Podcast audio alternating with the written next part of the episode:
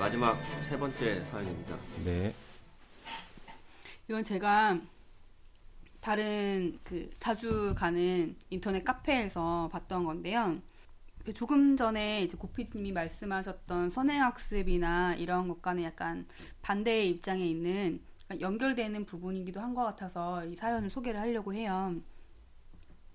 이분이 그 올리신 게 뭐냐면 아이를 대안학교에 보낸다는 것 나중에 마이너스가 될까요?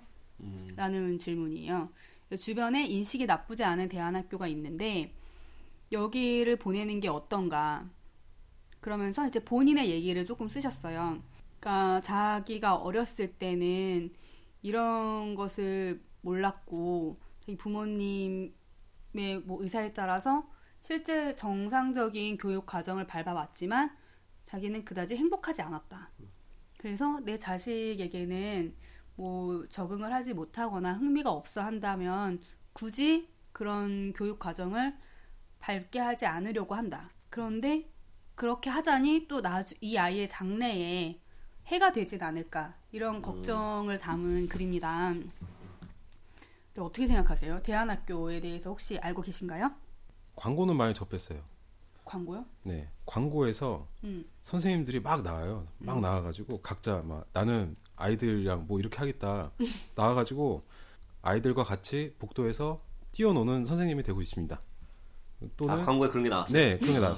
진짜 선생님이 자기 아이들과 같이 있으면서 이런 얘기를 하는 거예요. 뭐 저는 그 운동장에서 같이 아이들과 공놀이를 하는 선생님이 되고 있습니다. 어, 이게 진짜 공놀이를 해요. 그런 광고가 진짜 있어요. 그래서 그걸 보면서 어떻게 생각하세요? 만약, 만약에 내 아이가 저런 학교에 다녔으면 좋겠다고 생각하세요? 아니면 특별한 이유가 있어야 뭐 대안학교에 보낼 것인지 아니면은 음. 특별한 이유 없더라도 대안학교를 선호할 것인지 약간 뭐 그런 거. 특별한 이유가 없다면은 그냥 지금 잘 학교에서 적응하고 있다면은 굳이 그거를 그 변경하면서까지 변화를 주면서까지 그럴 필요가 있나 생각이 들어요. 지금의 공교육에 뭐 굳이 왜냐면은 거기 학교에서도 자기 친구가 있을 것이고 음. 근데 친구를 괜히 막 그 생입을 시키는 거거든요. 그렇게 해서 다른 학교에 간다고 했을 때 얘가 받는 상처는 어떡하지? 그런 생각이 맨 처음에 들 것 같아요. 근데 학교에서 문제가 있다. 얘가 뭐 아이들한테 따돌림을 당한다든가, 자 학습 능력이 생각보다 더 많이 뒤쳐져서 약간 뭐 장애가 있다든가, 아니면은 얘가 좀 발달이 좀 늦어. 그럴 수도 있잖아요. 그렇다면은 대안학교에 보내도 저는 괜찮다고 생각합니다. 처음부터 선택은 어떻게 하죠? 그러니까 뭐 중간에 지금 아이가 이미 중간에 학교도 잘 다니고 있고 뭐 그렇기 때문에 뭐 옮길 필요는 없다라고 생각하는 것도 있는데 네, 처음부터 부모가 대안학교라는 걸 보고 어, 우리 애는 저런 데 가서 좀 더 공교육하고는 좀 다른 게 교육을 시키고 싶다라는 것 때문에 처음부터 보내는 거. 친구라는 건 이미 거기 가서 사귈 수도 있는 거니까. 그러니까 출발선을 말하는 네, 거죠. 출발점에서. 출발선. 네. 처음부터 대안학교를 보낼 것인지 아니면은 아그그 부분이죠. 문제가 있던 없던 간에 그냥 대안학교 처음부터 보내는 거죠. 애를. 아 그거를 판단하려면은 지금 대안학교에 대해서 제가 좀 잘 알아야 되는데 음. 제가 잘 자세히는 몰라가지고 지금 판단하기가 좀 어렵네요. 음. 근데 대안학교가 제가 가서 대안학교가 진짜 선생님도 되게 좋고 이성적이야. 어 이상적이고 그러면은 처음부터 애를 여기 보내도 어 괜찮을 것 같다. 일단은 애한테 먼저 물어봐야겠죠. 음. 대안학교 가는 거 어때? 이러면서. 어 애한테 학교 같이 가는 거예요. 애랑 같이 대안학교에도 한번 가보고 실제 그 평 그 평범한 학교에도 한번 가보고 음. 그렇게 한 비교시켜주고 근데 그 과정은 저는 네. 상당히 필요하다고 생각해요. 그리고 나서 뭐 너네 생각은 어때 하고 나서 이게 일단은 부모님의 그 의견이 좀 웬만하면 안 껴드는 게 좋을 거라고 저는 생각을 해요. 왜냐하면 자기가 선택을 해야지 자기가 거기에 대한 책임감도 느끼고 할 테니까. 그 애들보다는 분명히 어른들이 말을 잘 하잖아요. 잘하는 사람들이 은근히 좀 애를 자기가 저 원하는 쪽으로 이제 살살살살살 미끼 확 던져가지고 낚시하듯이 그 니- 뭐 약간 싹 낚는 그런 것처럼 하지 않고 그냥 애들은 진짜 대화하는 거죠 대화 예, 강요가 아니라 지금 현재 약간 시대적인 흐름을 제가 경쟁률로 그냥 딱 보면은 음. 저도 방금 찾아봤는데 대안학교의 경쟁률이 실제 예를 들면 지금 뭐 어떤 한 고등학교는 대한 대한 고등학교 중에 한 고등학교는 그 40명 모집에 330명이 몰렸대요. 입학하려고. 근데 이게 뭐냐, 이걸 뭘 보여주고 있냐면은 지금 현재 공교육에 대해서 부모들이 불만이 많다. 불만이 많다라는 거예요. 그쵸. 불신하고 있다. 예. 음. 근데 만약 이런 대안학교가 점점 늘어나게 된다고 하면은 일반적인 고등학교 보내려는 사람들은 드물어질 거다. 저그 그- 사람들이 많이 교육의 혁신을 요구하고 있다는 걸 보여주고 있는 거거든요. 이뿐만 아니라 지금 여기가 지금 높은 데가 10대 1이고 경쟁률이 낮은 데가 2.2대 1이에요. 이걸 이것만으로 보더라도 이 대안학교를 보내고자 하는 부모들이 많다. 요구 시대적인 요구 사항이 그렇게 가고 있다. 대안학교로 이렇게 이제 보여지고. 우리 공교육은 이제 새로운 이제 활로를 찾아야 될 때예요. 사람들이 그렇게 많이 생각을 하고 있고, 근데 대안학교가 사실은 아직까지 정규 그 교과 과정으로 인정을 받지 못하고 있는 학교들도 많이 있잖아요. 일부는 인정을 받고 있지만 대부분은 인정을 받지 음. 소수이고. 못하고 있는데도 불구하고 사람들이 그렇게 많은 곳을 찾고 있고 음. 공교육에 불신을 가지고 있다면 우리 교육 제도나 뭐 교과 과정이나 많은 부분이 이제 개선이 되어야 되지 않을까 싶어요. 그러니까 저는 사실 개인적으로 이건 순전히 제 개인적인 스타일인데 저는 어릴 때 사실 선행 교육도 많이 받고 학원도 많이 다니고 막 거의 중학교 때까지는 많이 그랬죠. 근데 고등학교 때는 거의 이제 공부에 손을 놓았기 때문에 이제 다른 길로 가게 되었지만 아무튼 그런 뭐 나름대로 맨날 막 영재반 들어가서 공부하고 무슨 뭐 과학 올림피아드나 무슨 수학 경시대 뭐 이런 데 나가고 막 그렇게 그런 코스를 밟아 왔었는데 그게 사실 뭐 좋을 때도 있었지만 나쁜 적이 훨씬 더 많았어요. 그래서 제 만약에 내가 아이를 낳는다면 나는 뭐 초등학교 들어가기 전까지는 정말 이렇게 말하면 너무 극단적인데 문명과 단절, 단절된 그런 어디 산속이나 뭐 이런 데서 키우거나 홈스쿨링. 예, 초등학교 때까지는 좀 약간 너무 경쟁 사회에 끼지 않았으면 좋겠다 하는 바람이 좀 있어요. 음, 그리고 이제 중학교나 고등학교에서도 약간 대안학교나 이런 곳을 보내고 싶은 마음도 있고요. 제가 이제 박 작가님이 약간 이제 우리 대안학교의 어떤 교과 과정이 어떤지 몰라서 조금 자세히 알아봐야겠다고 하셨잖아요. 네, 망설여졌었죠. 네, 네. 망설였는데 학교 수업표로 수업 시간표로 제가 한번 말씀드려볼게요. 어, 지금 일반 공교육 중심의 학교에서는 어, 1교시부터 7교시까지 있어요. 이제 우리가 일반적으로 봤었던 그런 학교 수업이죠. 거기에 이제 뭐 국영수사가 뭐 미술, 사회, 한문, 과학, 과학원, 과학투, 막 영어원, 영어투, 막 수학 이렇게 동아리, 시간대 체육, 뭐. 45분인가? 40분 네. 단위로 이제 수업하죠. 거기에 이제 중간에 체육 수업 있고 도덕 수업 있고 막 이렇게 시간이 돼 있는데 대안학교 수업 시간표는 어떻게 됐냐면은 9시부터 시작을 하는데 몇 교시 몇 교시 이런 개념이 없어요. 그냥 그냥 아침 독서 30분 월요일부터 화요일까지 월요일부터 금요일까지 아침 독서 30분은 항상 꼭 있고요. 거기에 이제 월요일 날은 차 마시기, 화요일에는 요가 108배, 수, 요 일날 차 마시기, 목요일 날 요가 108배.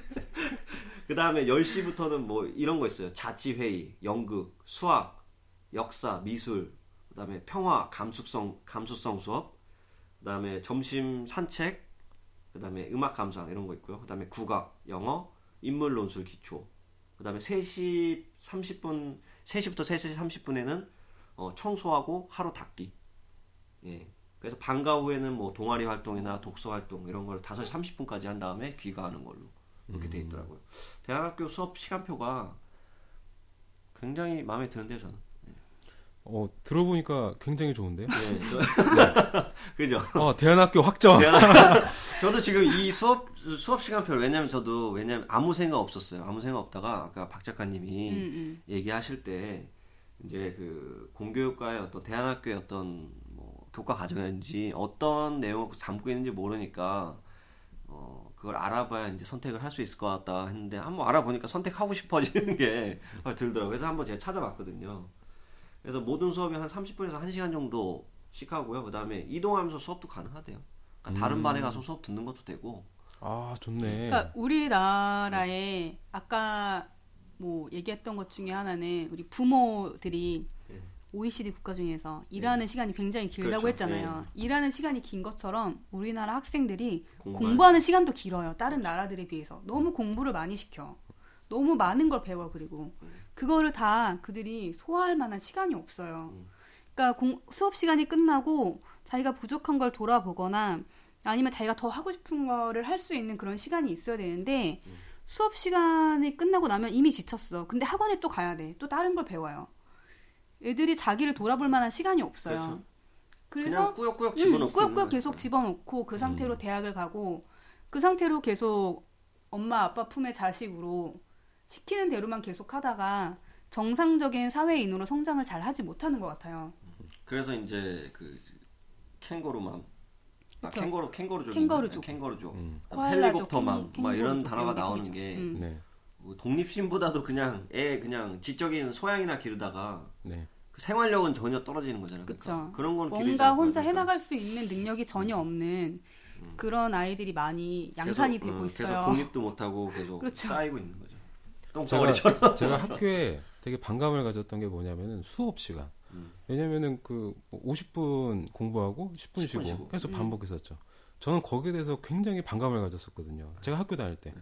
아니 난 30분 쉬고 싶은데 10분밖에 못 쉬고 나는 2시간 공부하고 싶은데 50분밖에 공부를 못 해요. 근데 진짜 뛰어난 애들은 그 10분 쉬는 시간에 매점 가가지고 맞아. 초코파이랑 뭐 이런 거 요구르트 사 먹고 운동장에서 축구까지 하고 와. 페널티킥 연습하고 아, 그러고. 올라온다니까 그 10분 동안에 그러니까 얼마나 놀고 어. 싶으면 그렇게 그 하겠어. 마법의 10분이야 그게 얼마나 효율적으로 쓰려고. 애들이 엄청 순간이동하고 댕긴다니까 네. 여기서 양산되는 또 다른 문제가 뭐냐면 이제 자기 자신이 뭘 원하는지, 네. 뭘 하고 싶은지 이런 걸 돌아볼 만한 시간적 여유가 없기 때문에 대학교에 갈 때 보면 자기가 하고 싶은 걸 하기 전공. 위해서 가는 것이 아니라 점수에 맞춰서 대학을 가고 그렇죠 그러다 보니 또 거기에 맞춰서 직업을 갖게 되고 점점 더뭐 직업의식이나 이런 뭐 직업윤리 같은 게 전혀 배제된 상태에서 엘리트 코스만을 밟아 나간 사람들이 사회적으로 삐뚤어진 사람들이 또 많죠. 음. 그러니까 자, 보통 영국이나 이것은 제가 영국에서 공부한 다른 친구에게 들은 음. 얘기인데 물론 제 동생도 영국에서 공부를 해서 저에게 얘기를 하긴 했지만 얘들은 19살에 이제 뭐 정규 고등 19살이라고 하기는 뭐하지만 아무튼 고등학교 과정이 끝났어요. 그러면 자기가 대학을 갈지 직업을 가질지 고민할 수 있도록 1년 정도의 시간이 있대요. 그 시간 동안 이제 나라에서 생활비를 줘요. 음, 음, 그러니까 하고 싶은 걸 음. 뭐잘 생각을 해볼, 그러니까 각 자기가 가고 싶으면 대학을 가도 되고 쉬면서 생각을 해봐도 되고 그럴 만한 근데 우리나라에는 그런 여유가 없죠. 바로 뭔가 해야 그렇죠. 되니까 바로 뭔가 안 하면 이제 사회에서 약간 도태되는 것으로 낙인이 찍히고 이제 점점 그 이상의 앞으로 나가기가 힘든 네. 시기가 다가오죠. 그렇죠 음. 주위 사람 그 친구들도 막 그런 얘기를 그렇죠. 하겠죠. 야, 네. 너 뭐 하냐? 너 지금 뒤쳐주고 있어. 음. 야, 놀려면 큰 물에서 놀아야지. 뭐 그런 데서 놀고 있어. 막 그러니까 그런 여러 가지의 사회 인식이나 교육 과정이나 이런 것들이 점점 더 그런 사람들을 양산할 수밖에 없는 시스템이기 때문에 저는 좀 개선이 필요하다고 생각을 해요. 그 실제로 제 친구의 동생인데 친구 아버지가 그 뭐라고 하죠? 학생 주임, 학생 부장 뭐 이런 선생님이셨어요. 독사 네, 그런 선생님이셨는데 제 친구는 그냥 되게 평범한 애예요. 그냥 걔는 뭐 정상적으로 학교를 다니고 그런 애였는데 동생이 네. 약간 적응을 잘 못했어요. 네. 그래서 고등학교를 갔는데 금방 자퇴를 하고 홈스쿨링을 했어요. 음. 홈스쿨링을 해서 이제 자기는 학교 교과, 교과 과정에 적응을 잘 못하니까 내가 하고 싶은 것들을 좀 찾아보겠다. 음악을 하기도 하고, 뭐 제가 제빵이나 요리를 배우기도 하고. 그런데 결국에는 신발 장사를 시작했죠. 어, 네, 매우 잘 됐어요. 어, 여기 신발 장사 여기 네, 잘. 얘는 뭐 호주에 가서 그 신발 사업을 하고 있어요, 이제. 음, 보통의 선생님들이 자기 자식이 그렇게 하겠다 하면 음. 이제 좀 주변의 시선이나 이런 것들을 생각, 생각을 해서 부모된 입장에서 이제 강요를 하거나 말리거나 이런 분들도 있고 오히려 선생님이기 때문에 좀 더 생각이 튀어서 그래 네가 하고 싶은 대로 해봐라 이렇게 해주는 그런 여러 가지 타입이 있을 텐데 다행히 그 아버지는 좀 후자였던 부, 부분이라서 그 아이의 생각을 인정을 해주고 그렇게 할 수 있도록 잘 도와줬어요. 그래서 그 아이는 지금 뭐 학교에 다니면서 전혀 행복하지 않았다고 얘기를 했던 아이가 지금은 뭐 정상적인 사회 구성원이 되어서 잘 살고 있는 부분이거든요. 학교가 그 요즘에는 그 아이들한테 이제 공부하라고 하는 것보다는 부모님이 다 이제 일터 있으니까 아이들한테 어떻게 보면은 약간 위탁하는 그런 개념도 학교가 굉장히 강해요.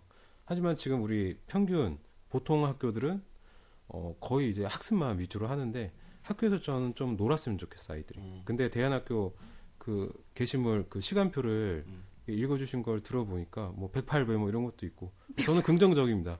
시간으로서도 좀 자유로운 것 같고 공부하고 싶은 애들은 다른 교실로 가서 공부해도 된다면서요. 예. 그런 것도 참 높게 보고 있고요. 여기 지금 이제 우리- 교과 네. 과정 중에 또 생활 자립형 교과 과정이 있어요. 그래서 뭐 바느질, 음. 목공, 목공 아 그다음에 좋다. 요리 뭐 이런 거를 매 학년 적절하게 해가지고 가르치기도 하고요. 얼마나 좋아요. 생산적이잖아요. 그다음에 뭐 경제, 정보, 인터넷, 기초학 공부 이런 것도 좀 가르치고 한다고 하나요. 음. 어쨌든 하루 중에 실질적으로 집중해서 공부하는 시간은 극히 적다. 음. 예. 영어면 영어 딱 이렇게 하루에 뭐 수학이면 수학, 뭐 논술이면 논술 뭐 이런 식으로 들어가긴 들어가 있는데 시간이 이렇게 많지는 않고 그 다음에 이게 보니까 수업 시간이 좀 기네요. 뭐 2시간 반도 되고 1시간 반도 되고 이러네요. 음. 어, 수업 시간이 좀. 긴데 대신에 이제 자유스럽게 화장실로 갔다 오고 뭐 이렇게 하는 그런 거겠죠. 요즘에는 학교 학급 안에 사람들도 얼마 없잖아요. 네. 네. 충분히 가능하다고 보고. 음, 하긴 저 대전 사는 제 친구가 어, 초등학교에 이제 입학해가지고 친구들이랑 그 학교를 보냈는데 한 학년에 40명이래요. 한 반에 20명씩. 그 걔네들이 아. 6학년 때까지 쭉 가는 거야. 와, 반만 계속 서로 바뀌고. 반 바뀌어도 아주 소용이 있는지. 모르겠어. 그러네요. 그래가지고 뭐 그런데 아, 저 정도면 진짜 집중력 있게 수업 잘 되겠구나 이런 생각도 들었어요. 옛날에 저희 음. 제가 옛날에 제일 많았을 때 58명이 수업을 들었거든요. 한 반에서. 예. 사내 새끼들 58명이 한 반에 있으면 죽어. 뒤에서는 선생님 목소리도 안 들리고 얼굴도 안 보여. 그리고 야, 그 여름에는 푹푹 찌는데 네. 하, 냄새 장난 아니잖아. 아, 장난 아니죠. 장난 아니죠. 그 58명이 교실 안에 차면은 저 뒤에 사물함까지 등이 타요. 제 네, 맞아요. 있는 애들은. 예, 저 때도 그랬어요. 네. 예. 와, 진짜 대단했죠. 아, 초등학교 때부터. 그런 데서 공부를 한다고 생각해 보세요. 그 공부가 되나 그게. 그래서 제가 이렇습니다. 그 이게 뭐죠? 갑자기? 그러니까 대안학교에서 하고 있는 거를 일- 일반 보통 학교에서 배울 점들이 굉장히 많아요. 어, 보통 학교에서 대안학교에 하는 거를 좀 배워야 되고 좀 변화를 해야 되고 대안학교도 일반 학교에 대해서 좀 배울 점이 좀 있는 것 같아요. 예. 맨첫 번째로 이제 대안학교라는 거 대안이 붙잖아요. 음. 대안이라는 거는 뭔가 실험적인 학교인 것 같고 그리고 일반 학교에서 잘 적응하지 못한 애들이 가는 학교인 것 같잖아요. 너무 그런 느낌을 많이 주죠. 네. 그러니까 대안을 빼버려야죠. 대안을 빼버리고 그냥 학교. 그렇게 되려면 이제 그 학교도 정규 교과 과정 안에 선택할 수 있는 학교로 포함이 되어야 할 텐데 아직까지는 우리 제도가 그렇게 그렇게 마련이 되어 있질 않아서 그러니까 정책도 좀 뒷받침을 해줘야겠죠. 이 만약에 대안학교 제도를 만약에 한다면은 이거는 교육 교육부 교육부가 교육의 혁신이죠 완전. 아니 교육의 혁신보다 교육부라에 있는 공무원들이 전부 다 이제는 손을 놔야 되는 시점인 거예요. 일자리가 없어지는 거예요 교육부에. 그러니까 교육부에서는 당연히 이제 이런 걸 엄청나게 통제하려고 하겠죠. 그리고 대안학교 자체가 지금 일반적인 학교들처럼 많은 학생들을 많이 수용을 할 수가 없는 시스템이잖아요. 소수의 학생들을 좀 더 신경 써서 가르치고 이제 돌보는 그런 시스템이라서 그렇게 따지면 저런 학교들 지금 사실 대안학교 다니고 있는 그 아이의 부모들이 부담하고 있는 비용이 상당하거든요. 음.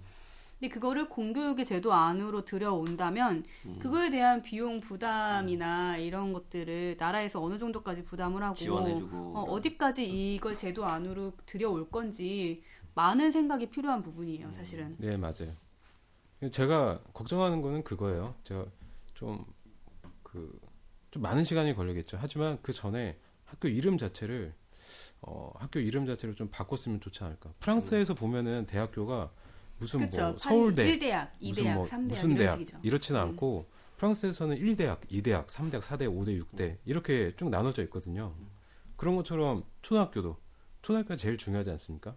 걔네들도 뭐 1대학을 하든 2대학을 하건 아니면은 그냥 1초등학교, 2초등학교 막. 근데 그게 네네. 왜냐하면 우리나라 같은 경우에는 그 수능을 보고 이제 각 대학마다 지원을 해서 그러니까 대학 입시라고 하잖아요. 우리의 그 교육제도 안에서는 대학 입시라고 하는데 걔네는 제도가 약간 달라요. 졸업 시험이죠. 중요한 것이.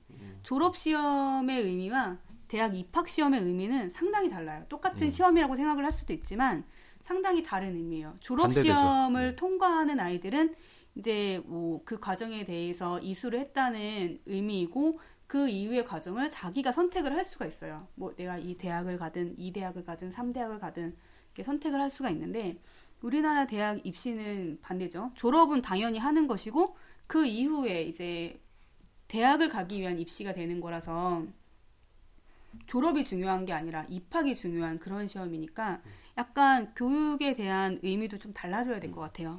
그래서 요즘에 또 이제 대선 주자들이 그 엄청나게 또 그 공약 같은 걸 좀 시작하고 있죠. 그래서 네 그렇죠. 우리 이제 서울시 시장님이신 박원순 시장님이 그 파리 그러니까 이제 프랑스의 대학의 사례를 들면서 한국에도 이제 더 이상 서울대는 없어져야 된다. 음. 그러면서 이제 파리 일대학 뭐 이런 것처럼 서울 일대학, 서울 이대학 뭐 이런 식으로 지금 뭐 바꿔 나가야 된다 이렇게 지금 그걸 이제 공약사로 약간 좀 제시하고 있는 것 같아요. 음. 네, 저도 이제 적극적으로 좀 찬성하고 있는 편이고 이제 학교의 이름만으로 이제 바뀌어야죠.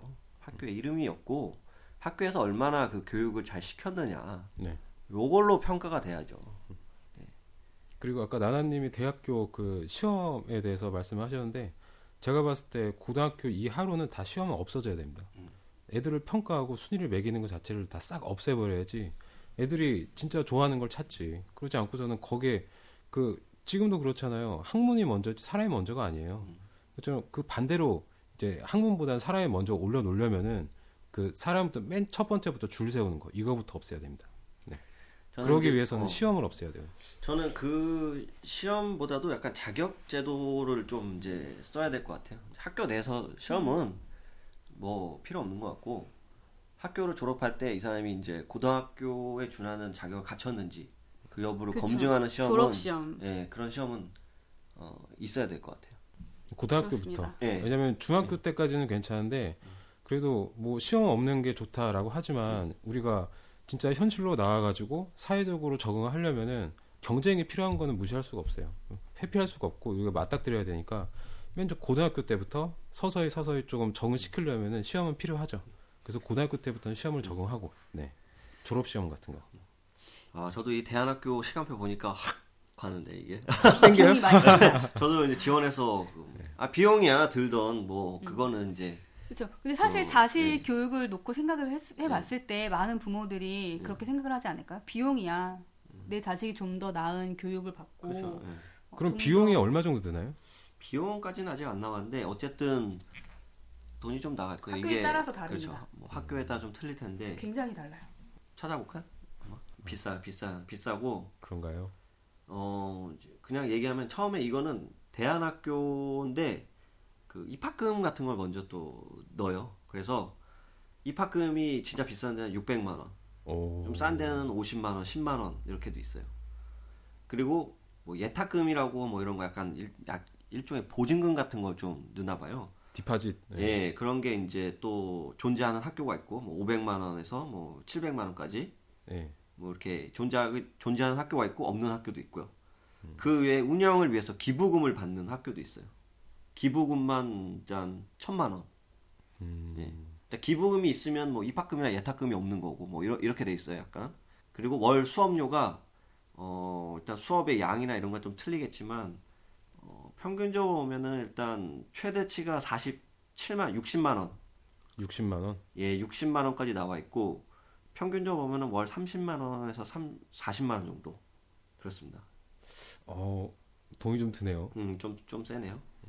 그러니까 제가 찾아본 것에 의하면 이 사람은 이제 대안학교 교사인데 물론 이 사람도 이제 학교에 따라서 왜냐면 여기가 공교육 기관이 아니다 보니까 학교에 정하기 나름인 곳이 많아서 학교마다 굉장히 다르다라고는 전제를 하고 있어요. 그런데 정도의 차이는 있겠지만 통합형은 월 30만 원에서 50만 원 정도, 기숙형은 50만 원에서 70만 원 정도. 뭐 기부금이나 이런 것들은 그 외의 비용이라서 그런 것까지는 이제 소개를 하지 않으신 것 같아요. 이 보면은 이 대안학교를 선택하고 있는 부모들이 보면은 좀 집안에 좀 돈이 있는 부모들이 먼저 선택을 해서 가고 있- 가고 있는 것 같아요. 음. 왠지 모르게 그냥 느낌상 근데 수- 시간표를 보면은 누가 봐도 보내고 저게 더. 좋아 보이잖아요. 네. 초등학교부터 있어요. 초등학교, 중학교, 고등학교 있는데 네. 저 같으면은 만약에 어, 보내라면 초등학교 때부터 보내고 싶어요. 음, 초등학교 때부터 가서 갔으면 좋겠다. 보내고 싶다. 대안학교도 좀 빨리 보내야지. 네. 원래 이제 고인물이 썩는다고 좀 이게 하면 부정부패가 좀 끼게 돼 있어요. 대안학교도 언젠가는 썩습니다. 그 근데 지금은 아직까지는 썩지 않았으니까 지금은 보내도 괜찮을 것 같아요. 근데 난 그것보다 조금 다른 건데 뭐냐 하면 이제 그 주입식 교육에 익숙해진, 익숙해진 애들이 나중에 대안학교를 가서 적응을 그거에 대해 또 적응을 못할 수도 있다는 거죠. 그거는 제 동생이 여기서 이제 고등학교까지 졸업을 하고 이제 대학교를 일부 다니다가 유학을 갔어요. 유학을 갔는데 이제 그때까지 주입식 교육을 계속 받았잖아요. 그러다가 이제 대학교에 가가지고 물론 우리나라 대학교에서도 적응하 우리나라 대학교 수업은 별로 받지 않았지만 이제 그쪽 나라에 가서 그 학교 수업을 받으니까 우리는 만약에 예를 들어서 무슨 수업 시간에 뭐 이 휴대폰과 똑같이 그림을 그려라. 거기까지 한대요. 그림을 그려. 거기까지는 자기가 제일 잘한대요. 근데 그 다음이 그걸 가지고 창작물을 만들어라. 할 때 거기서부터 자기는 막혀서 못 하겠다고 그러는 창의력, 거예요. 창의력이. 떨어져서. 거기서 막히는 거예요. 그러니까 그런 것들이 내가 배웠던 제도 안에서 배우는 대로 이제 학습에 대한 방식이 딱 잡혀 있는 부분이라서 그 이후의 것을 이제 넣으려고 해도 잘 주입이 안 되는 거죠. 그래서 그 시기를 또 잘 정해야 될 것 같아요. 어느 정도 굳어지기 전에. 그렇군요. 어쨌든 이 우리 그 고민이 저거 이제 대안학교 보내면은 보내는 게 어떻겠느냐. 아, 그쵸. 그런데- 미래의 마이너스가 네. 될까 아닐까 근데 교육에 대해서 굉장히 얘기를 하게 됐네요. 어, 저희는 어쨌든 저는 적극적으로 찬성하는 편이고요. 음.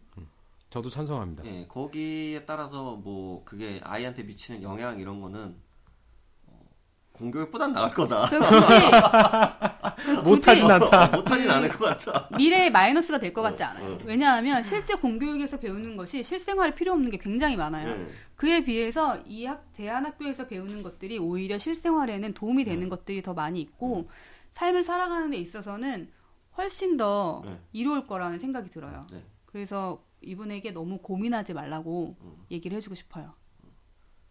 경쟁률이 높은데 뭐 보낼 수 있으면 보내고 그렇죠. 능력 되면 보내고. 그렇죠. 그렇네요. 쉽게 선택할 네. 수 없는 일이니까. 예, 그렇죠.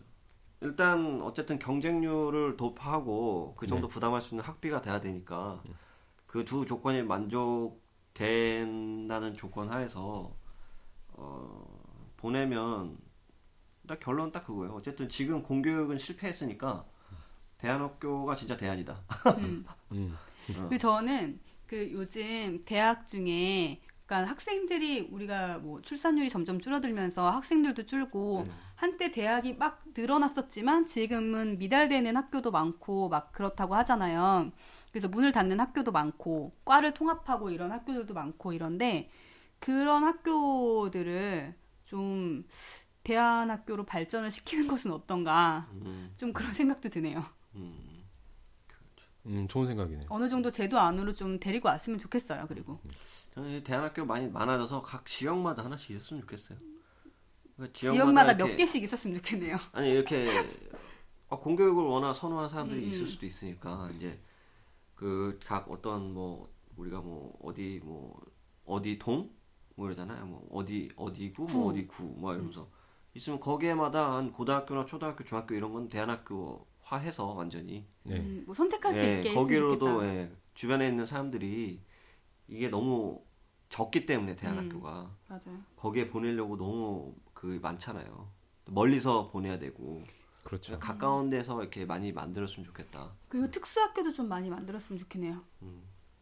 좀뭐 장애가 있는 장애 있는, 아이들이나 음. 뭐 잘 따라가기 힘든 아이들이나 저는 아니면 특수 학교라기보다 그냥 그 똑같은 그냥 시설에다가 특수 학생들이 와서 교육을 받을 수 있는 조건이나 환경을 만드는 게 음. 그, 낫다고 생각해. 뭐 굳이 분리시켜가지고 딴 데서 교육시키는 것보다 같은 공간이 있고 바로 앞에 학교가 있는데 왜 특수 학교로 보내려고 또 딴 데를 보내야 되는 건지 그거보다도 이 시설 자체를 특수나 장애가 있는 학생들도 같이 교육을 받을 수 있도록 모든 학교에 그렇게 시설을 하기에는 또 비용이 부담되지 않을까요? 그럴 수도 있는데 그게 이제 국가의 어떤 책임이죠. 국가에서 그러면 장애인들을 상대로 뭐 세금 안 걷을 건가요? 아니면 걷겠지. 뭐, 예, 아니면 뭐 그 사람들한테 뭐 그러면 그 사람들도 받 교육을 받아야 돼. 우리 이제 기본적인 권리잖아요. 교육을 그쵸, 받는 그 권리도. 교육의- 그런 교육을 박탈하는 거랑 똑같잖아요. 그러니까 그런 거는 좀 국가가 헌법을 개정하든지 할 일이 많네요. 네. 아니 헌법을 개정하든지 뭐 해도 근데 우리나라가 왜 할 일이 많냐면 지금까지 경제 발전에만 너무 치중해 오다. 보니까 요런 주변에 있는 주변에 있는 테두리가 발전을 못했어요. 교육이나 많아요. 사회 복지나 이런 것들에 대해서 우리가 너무 도태되어 있어요, 네. 진짜. 아니 뭐 막말로 지금 좀 자유민주주의도 블랙리스트 때문에 음. 굉장히 하락해 있다고 이제 자유 도대체 민주주의가 뭐냐 발언 어 연예인들이나 어쨌든 사회 문화인들이 자기들에 대한 발언권도 없어져야 되는 거냐 어 지금 그런 상황인데 그럼 당연히 돈이든 뭐 예산이든 더 투입해서 해야 될 일이 많아지는 게 당연한 거죠. 아 그리고 우리나라에서 그 예술하는 사람들이 초반에 뭐 이제 지원을 잘 받지 못하는 부분이니까 되게 가난하다 이런 인식이 되게 많잖아요.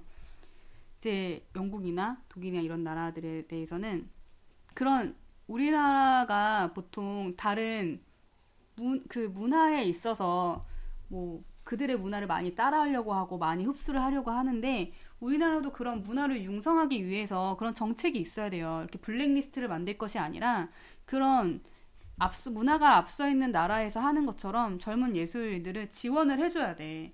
그들이 자립할 수 있을 때까지. 그런 여러 가지 부분에서 아직 국가는 할 일이 많다. 네. 좀더 열심히 해야 된다. 저희가 생각합니다. 그만큼 좀 자본주의에 좀 많이 길들여져 있는 것도 있어요. 왜냐면은 아까 그 한 학교에 특수 학교를 따로 하지 않고 그 안에 음. 특수반 아이들을 같이 녹여 넣는 거. 그 얘기를 할 때 어 그런 비용적인 문제는 하면서 잠깐 주춤하는 게 있었잖아요. 그렇죠. 그게 사실은 그거 일단 그거를 정해 놓고 나서 돈을 거기에 맞춰야 되는데 저희가 일단 돈을 맞추고 거기다가 제도를 맞춰요. 그만큼 돈에 굉장히 길들여져 있다는 음. 거죠. 복지나 교육이나 뭐 예술이나 이런 거에는 일단 제도가 앞장서야 되고 그 다음에 돈이 그걸 기반을 해, 해줘야 되는 게 그런 게 어, 맞지 않나 근데 싶습니다. 사실 증세 없는 복지는 없다고 하잖아요. 그러니까 그런 비율에 있어서 좀 어느 정도의 증세라는 것도 서민 증세가 아니라 부자 증세인 거죠. 그쵸, 부자 그쵸. 증세. 그러니까 예를 들어서 이제 소득 수준에 따라서 세금을 내는데 네. 아뭐 100만 원 번- 번에도 10만 원 소- 세금 내고 500만 원 번에도 10만 원 세금 내면 이게 말이 됩니까? 이거 아닌데. 이거 아니잖아요. 그렇죠. 그 예전에 사실 저도 그 우리 무상복지 중에 가장 논란이 됐었던 것 중에 하나가 무상급식. 급식. 급식을 나눠주는데 그러면 부자 애들도 똑같이 그 급식을 줘야 되는 거냐? 똑같이 걔네들도 걔는 돈 많이 버는데 걔네도 공짜로 밥을 주냐? 이거 말이 되냐? 이게 무슨 복지냐? 어떻게 생각하셨어요? 이러잖아. 저는 이거 보고 황당했던 반대 게 반대하셨어요? 황- 아, 저 진짜 황당했던 게 뭐냐면은 급식 무료 급식을 주는 게 맞아요, 저는. 근데 왜요? 이게 되게 그 본질을 되게 해하는 음. 그런 걸 던진 거예요, 그쪽에서. 그러면은 부자들도 밥 공짜 줄 거냐 이런 식으로. 그게 아니거든요. 음. 부자들한테 세금을 더 거두면 되는 거예요. 세금을 더 걷었으니까 걔네 자식들한테도 공짜로 밥을 주는 거죠. 그리고 이제 아직 그 서민들한테는 적게 걷더라도 그 아이들은 이제 뭐 굶는 아이들도 있으니까 걔네한테 밥을 똑같이 주고 저도 좀 그렇게 생각했어요. 그 예. 무상급식에 대해서는 이제 찬성을 하는데 부자 아이들을 그 뭐 걔네도 공짜로 줄 거냐 하는 그 질문에 대해서 되게 어이없다고 생각을 했던 게 그럼 걔네들한테 돈을 받고 얘네들한테는 돈을 안 받고 급식을 하면 그 안에서 또 갈등이 생기잖아요. 너는 돈 내니? 나는 돈 안 낸다. 뭐 음. 어쩔 수 없이 차별이 생기고 그런 부분에 대해서 왜 차별거리를 미리 만드는가 하는 것에 대해서 되게 이상하다는 생각이 들었고 걔네들은 무상 급식을 해야 돼. 차별 없이 그냥 다 모두에게 동일한 교육을 받고 동일한 밥을 먹을 수 있도록 지원을 해야 되고 그거에 대해서 증세에 대한 문제는 어른들의 문제인 거죠. 그렇습니다. 이제 우리가 그 지금 이제 세 가지 고민을 이제 그 전에 71회 방송에서 그 엄마 수업이라는 책을 가지고 어, 자녀 양육이라든지 이런 부분에 대해서 이제 우리가 이제 책을 통해서 알아봤는데 그거하고 맞는 우리가 이제 고민거리를 가지고 저희가 한번 어, 좀 생각을 한번 또 해봤습니다. 이렇게 어, 오늘 72번째 방송은 이렇게 해서 마무리 짓도록 하겠습니다. 네. 뭐 다음 시간에는 우리 이제 오늘 안 오신 쿠마님 펑크 냈죠? 네, 펑크 내셔가지고 저희가 급조한 격도 있어요, 약간. 그래서 어, 다음 시간에는 그 쿠마님의 영화를 소개하는 영화통의 영화통 시간을 갖게 되겠고요. 네, 영화 이름은 최악의 하루입니다. 최악의 하루. 네, 2016년도에 나온 한국 영화. 저희 라디오 방송은 소름 돋게 재미나고 다양한 이야기를 담아서 매주 업로드가 되고 있으며 팟캐스트 팟빵을 통해 청취가 가능합니다. 구독하기 눌러서 매주 새로운 이야기 먼저 찾아주시면 감사하겠습니다. 청취 의견은 lisu 골뱅이 네이버.com 여기로 보내주시면 감사하겠습니다. 네, 오늘도 청취해 주셔서 고맙습니다. 저희는 계속해서 매주 소름 돋도록 유익하고 재미난 방송을 통해 인사드리도록 하겠습니다. 네, 고맙습니다. 감사합니다. 감사합니다.